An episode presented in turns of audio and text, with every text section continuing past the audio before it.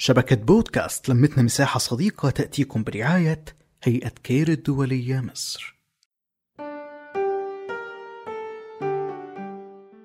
أنا مها عمر باحثة ومترجمة وكاتبة.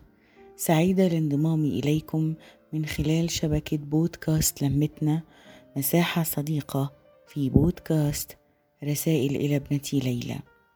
وهي رسائل يمكن لأي أم تمريرها لأبنائها عن الحياة ومجرياتها. الحلقة الرابعة. هناك في الحياة يا ليلى بعد ثالث لا نراه وهو ما لا نعرفه عن القادم فيها. نختار ما نعتقد أنه الأصلح لنا الأسلم لنا. نختار سفننا وخطوط سيرها وحمولتها التي نرى أنها تدر علينا الخير.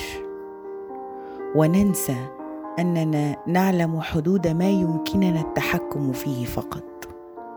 نحزن أن سفننا لا تصل في موعدها أو أنها اضطرت للتخلص من حمولتها في الطريق أو أننا اضطررنا للتخلي عنها كلية. نحن ننجو أحيانا.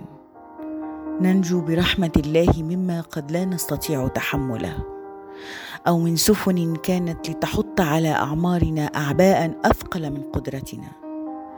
نختار لكننا لا نصاب بالتعاسة إن لم نصب من اختياراتنا شيئا لأن كل شيء بمقدار.